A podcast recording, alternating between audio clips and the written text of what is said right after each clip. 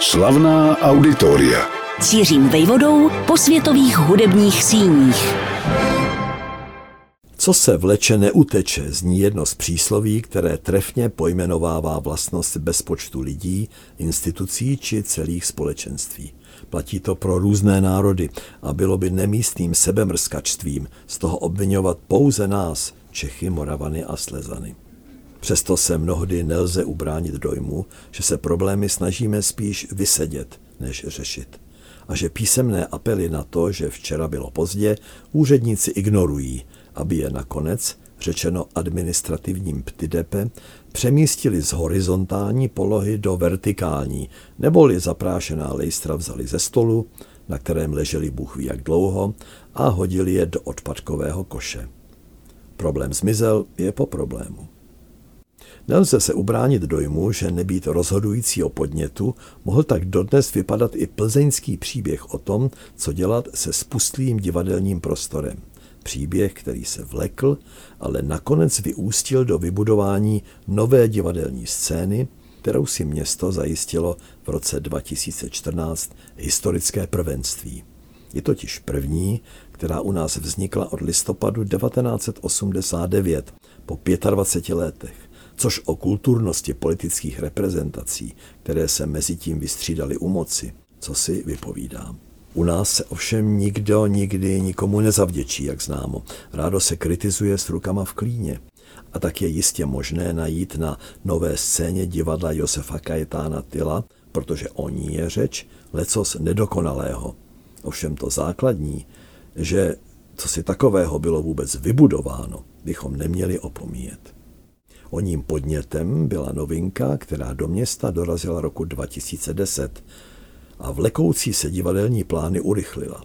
Evropská unie oznámila, jak bylo v případě České republiky rozhodnuto ve věci vyhlášení Evropského města kultury pro rok 2015.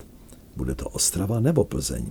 Vítězný rik zazněl z metropole piva a všem na magistrátu i v kulturních kruzích bylo jasné, že si tím město na sebe upletlo byč. Teď se musíme předvést.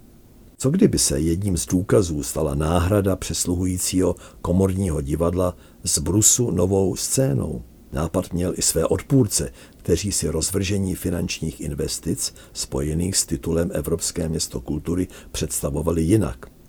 Divadlo Josefa Kajetána Tyla v čele s tehdejším ředitelem Janem Buriánem však prosadilo svou. Datem vepsaným už navždy do dějin Plzně se tak stalo 2. září 2014, den, kdy byla nová scéna slavnostně otevřena provedením Smetanovy prodané nevěsty.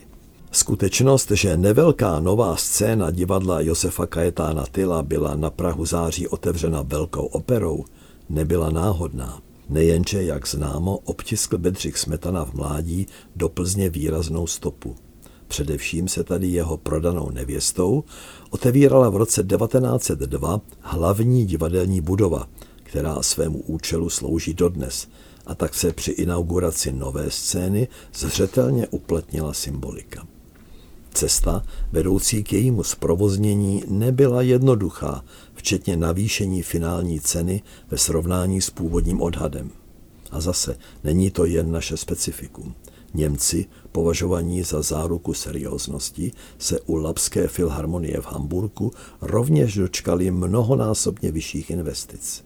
Rozdíl mezi vstupní představou a závěrečnou realitou byl nicméně v Plzni citelný.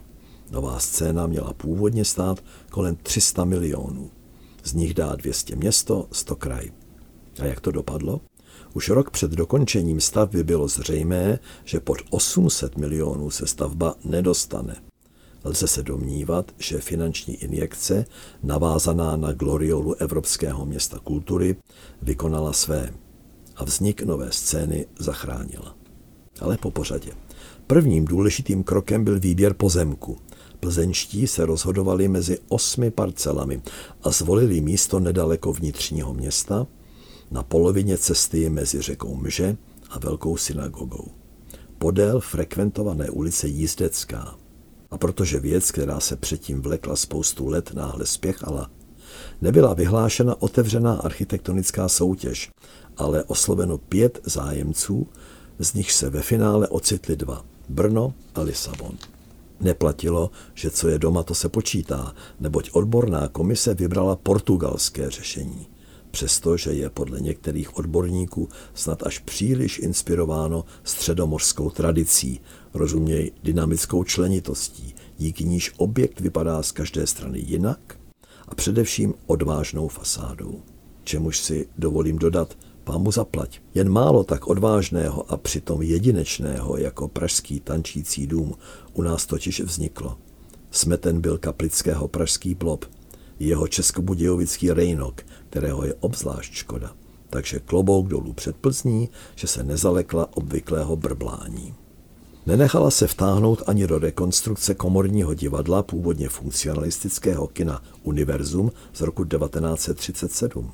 V polovině 60. let bylo přestavěno na malou scénu, roku 1980 nepříliš důvtipně rozšířeno. A následně půl století chátralo. Jeho zásadní obnova by byla zřejmě stála totéž, co nová scéna. Na té se postupně usídlily různé žánry. Kromě divadelních představení a občasné opery, také opereta, například Netopír Johana Strause mladšího. Jaká je tedy nová scéna v Plzni zblízka a zevnitř? Docela zevrubně se jí věnoval internetový portál Archiveb, z něhož řadu informací pro tento pořad čerpám. Především nutno konstatovat, že se nejedná o jednu budovu, ale o dvě. Tedy vlastně o komplex staveb propojených náměstíčkem, kterému vévodí sochařská skulptura vejčitého tvaru. A důvtip areálu spočívá v tom, že převážně administrativní budova, podobající se černé kostce, tvoří zvukovou bariéru, která budovu s divadelními sály chrání před pouličním hlukem. Předpokládám, že s tímto řešením přišla Lisabonská architektonická kancelář Contemporaneo, i když není jasné zjistit, co z nápadů vlastně patří komu. V určité fázi se totiž Plzeň obrátila na zkušeného pražského architekta Vladimíra Kružíka, aby ve spolupráci s kolegyní Ivanou Hanzlíkovou, specialistkou na výtvarná řešení, dotáhl portugalský projekt do vítězného konce. Proč tomu tak muselo být? Kde a v čem a proč se původní portugalský vklad do díla zadrhl, by vyžadovalo samostatného pátrání. Nyní dost možná už nepodstatného. Prostě stalo se. Ať tak či onak zůstalo to efektní, co ovšem v sobě zároveň skrývá důmyslnou symboliku. A tím je rozměrná a hlavně nakloněná fasáda divadelní budovy, charakteristická 39 otvory, jakými si bublinami. Okamžitě upoutá oko každého, kdo prochází či projíždí kolem a vyvolává rozporuplné reakce. Málo se ale ví, že nejde o samoučelnou provokaci, o povrchní gesto ze syrového betonu a z různých barev, pronikajících z útrop stavby. Smyslem této stěny je oddělit vnější reálný svět od divadelního, magického uvnitř. Provést diváka některým ze tří vchodů do jiné dimenze ve které zapomene na to, co právě opustil a plně se oddá zážitkům uvnitř. Na vybranou má pobyt v jednom ze dvou sálů, větší bezmála pro pětistovku diváků, de facto nahradil někdejší prostor komorního divadla, kam se návštěvníků kdysi vešlo o pár desítek míň. A v rámci nové scény existuje ještě malá scéna pro 150 diváků přes dívaná Black Box. Ta zase vykompenzovala někdejší klub v komorním divadle, kam se před mnoha léty vyšlo jen kolem šedesátky zájemců o kulturu. Nejenže mohou představení probíhat zároveň ve velkém i malém sále. Souběžně je totiž ve vedlejší budově k dispozici zkušebna či studentská scéna a zabydlela se tam též baletní škola. Ohlas mývají na nové scéně občas i muzikály.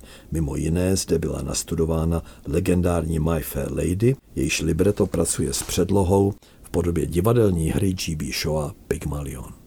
Roku 2014, kdy byla nová scéna předána divadelníkům a hudebníkům do užívání, nastoupil do čela celého divadla Josefa Kajetána Tyla v Plzni nový ředitel, zkušený divadelní praktik i teoretik, zároveň režisér, muzický manažer a vysokoškolský pedagog Martin Otava.